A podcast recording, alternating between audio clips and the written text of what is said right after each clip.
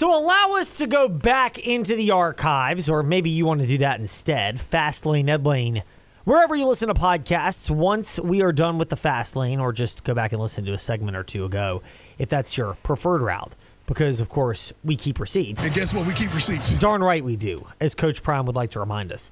Because Shannon has chimed in on the Liberty victory last night and their victory against Jacksonville State. My thoughts precisely that the win shows that Liberty blasted through the trap at Jacksonville State and dominated. But, Ed, no one is mentioning, and I mean no one that I correspond with, the strength of the offensive and the defensive lines. That's the strength of this team. Well, I guess one person you correspond with, or two, since Trey and I would count as two separate people, we've mentioned it the entire time. Because for Liberty, that's what they were able to do so much is swarm on the offensive line and the defensive side. Offensively, obviously, Quinton Cooley, when with his dominating performance, just kind of speaks for itself. But it's not just the offensive line, and the offensive line opened a lot of holes for Liberty. The broadcast crew last night did a great job highlighting that on the TV broadcast. The fact that Liberty's size on the offensive line is such an advantage, and that will only continue to get better relative to Conference USA. The Yeah. fact that Liberty can identify talent, uh, it's not going to be Notre Dame, Ohio State, uh, you know, w- well-regarded If- offensive lines. Let's put it this way: if you thought of teams that were, I don't want to say built on physicality, but would have really good offensive lines that were in CUSA, UAB, I would put there. They had re- they were really good on the lines. UTSA were really good there. You know where where they have a reach of good recruits, i.e., Texas, Alabama, that area. You, who else? FAU to some degree. Um, they all left, and so I think you're going to see a lot more finesse in CUSA than you are going to see physicality. And that's just because of the style of offense and the type of recruit that you see it. Look at the you know the top teams in CUSA, you know outside of UTSA and UAB was you know Western who runs a lot of spread, a lot of spread at middle. Um, you know a lot of tempo with Jacksonville State. Um, you know despite the fact I don't like up Brad Cornelison offense. It is spread concepts.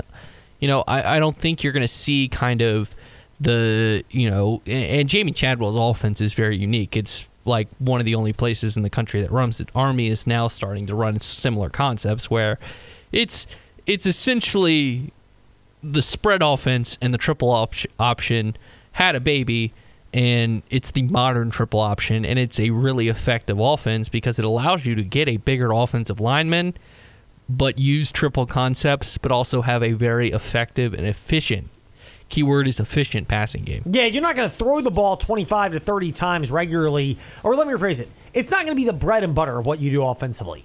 But you're not going to be like Georgia Tech back in the day or heck the military academies right now where you throw the ball like under 10 times a be game. kind of similar to a Wake Forest offense. Like they're not going to run the, the the mesh, like the slow mesh, but Wake was a very efficient passing game and a very effective run game, and I think I think I could see that. Like like wouldn't Jamey and I'm not trying to give a guy another job when he's already here, but like Dave Clawson has been linked to a lot of jobs. Uh, let's say Dave Clawson leaves. I think Jamey Chadwell could fit right in with the the skill players that are already at Wake Forest with this offense. Like it was kind of a really good fit getting Jamey Chadwell after you had Hugh Freeze and whatever was left here and what he got in the portal. Like they could he could easily mold the type of players like like Kaidon Salter fit what Jamey Chadwell wanted to run. Yes, he does. He fits very well. Um, I think the access to talent at Liberty, the facilities, the NIL money relative to their conference, and heck, relative to a lot of Group of Five They have programs. the best coach and the best resources in the conference. I, I maintain this with Hugh Freeze, and I will say it's probably fairly similar to Jamey Chadwell. I think there's a day that comes where a guy like that could leave. Probably less obviously likely than Hugh Freeze, because Hugh Freeze was an SEC guy through and through, wanted to get back, and you could tell how grateful he always sounded when he got to go to Ole Miss. Chadwell will be more selective. Arkansas. That's already proven. Well, more selective in the sense that it's not he wants to get back to the SEC, but there weren't a lot of jobs that Freeze would take. I don't think he would have taken South Carolina or Arkansas or any of those jobs. From what I gathered, Auburn's on the list, Tennessee was on the list, Alabama was High in that consideration. resources. High resource SEC Could win a national Like, championship. It's different though. For Chadwell, it may be a high resource job, and he can afford to be picky because Liberty has all the resources. So you will have them. You'll be at a spot where you can win, and if you don't get to a New Year's Six bowl game all the time because you're in one of the weaker Group of Five conferences, you it's not going to be viewed as the coach's fault. It's going to be more circumstantial. Like that, that's a big difference between Jamey Chadwell at Liberty, fans potentially getting restless with him down the road. I know, you know, we should all be so fortunate to be restless when coaches could win 10 games a year and it's not enough. Um, Ohio State fits that description. I I don't know who else is in that boat right now. But you look at most of those programs, and that's the truth about it. Is that what they're looking for is in fact that. Now, what you find with Liberty is Jamey Chadwell could leave, but he could be very selective about where he, leaves because of that. Spoiler, alert, folks. He wants to go a job in the South. His wife said he doesn't want to leave the South. Like, he, here's the kind of jobs that I think Jamey Chadwell would would go to. Like, I wouldn't be shocked he takes, because I think he wants a job where he can meet expectations long term and have have time. Like, i.e., a Mark Stoops at Kentucky. Like, Would I? I would not be shocked if Jamey Chadwell took like I would not be shocked if Mark Stoops went to Michigan State and that Jamey Chadwell would be on the list for Kentucky. Or if Mike Elk like this Michigan State job opening up could offer an avenue and I'm not trying to I don't think Jamey Chadwell's leaving after one year. That makes no sense for him and the type of person he is.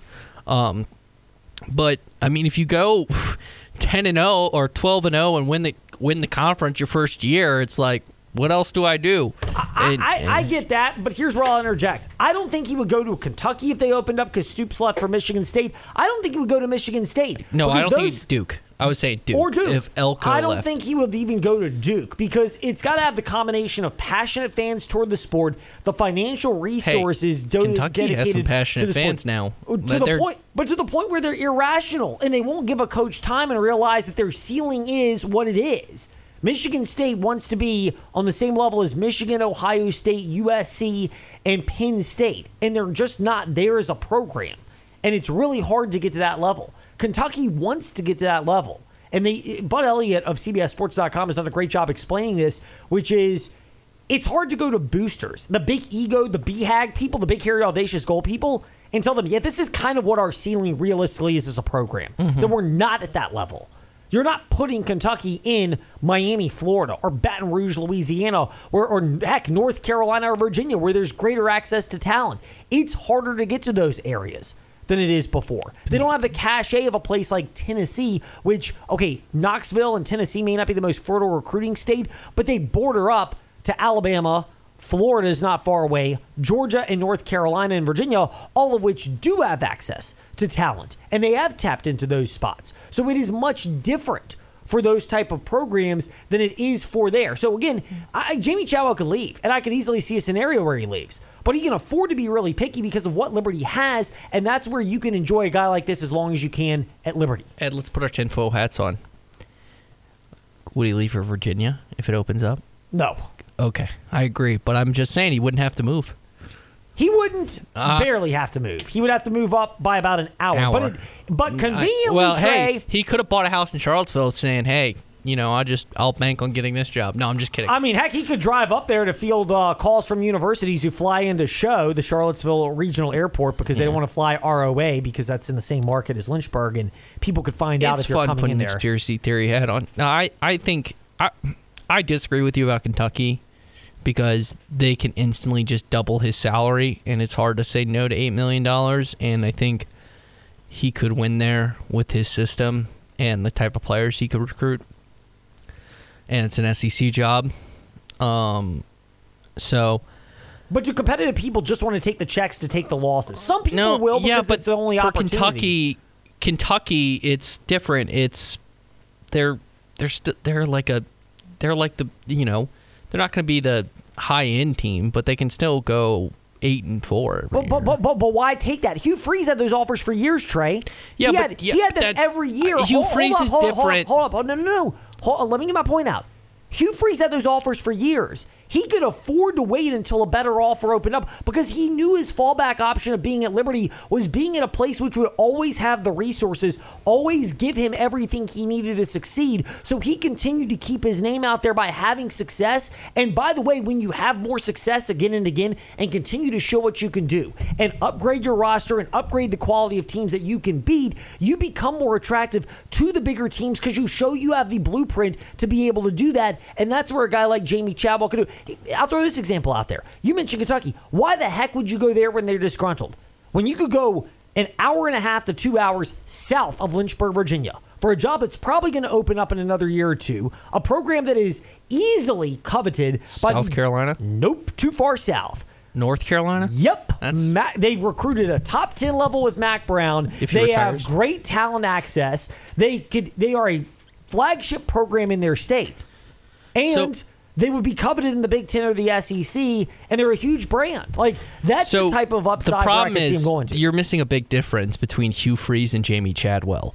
Hugh Freeze gets to say, "Hey, folks, I beat Nick Saban twice," and that's a big reason why Auburn hired him. Is because, you know, uh, no offense to Jamey Chadwell, but like job description line number one as the Auburn head coach is you have to beat Nick Saban, and Hugh Freeze has beaten Nick Saban. His experience in the SEC, and that's a big reason what's held Jamey Chadwell back in terms of.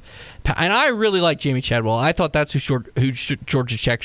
Georgia Tech should hire. I think this is a really good hire by Liberty. I think the fact that he's there, I think Liberty can really run Conference USA. And I again, I'm trying to state here clearly, I am not trying to like upset Liberty fans and say like lose your coach after one year. Like that's not fair. But like Nick Castellanos just did a home run, by the way, one one in the in, in LDS. Sorry, I'm, uh, that was for you, Ed. well, Uh, that's fine. Keep it on point though because we're tight on time. I know, I know. But my point saying is that Hugh Freeze could bank on the fact he beat Nick Saban his time at Ole Miss. Um, Jamey Chadwell doesn't have that, but I do. You know what? I didn't think about North Carolina, but that's the job. He's, yeah, I like that but, one. but, but, I to like the, that but one to the lot. point of that, as we wrap up the fast lane today, and we are way overdue to get more of your feedback. You don't have to go to a place like Kentucky where fans have this delusion that Mark Stoops, who has made them way more relevant than they've ever been, and has gotten them to heights that they probably can't replicate. Had the best contract in college and football. And had the best contract in college football. They don't. They're not satisfied with him. Virginia was that way with George Welsh for a while. Now, granted, college football has changed, unlike uh, Kentucky, where it's changed and they've also changed their expectations. George Welsh was in a different era, much like Frank Beamer's approach was a different era than what it is now. A lot of those concepts are non-transferable to this particular day and age. He's going to Clemson. I'm just But, kidding. but no, no, but, but I'll throw that out there, Trey. He wouldn't- he but wouldn't go to- He no, but but here's the thing: if Dabo gets upset, leaves, and all Alabama sudden, when Nick Saban retires or, this year? or Dabo just retires, he could hang out at Liberty while the guy who succeeds Dabo fails, and then take the job. Those are all possibilities. More on that tomorrow in the fast lane.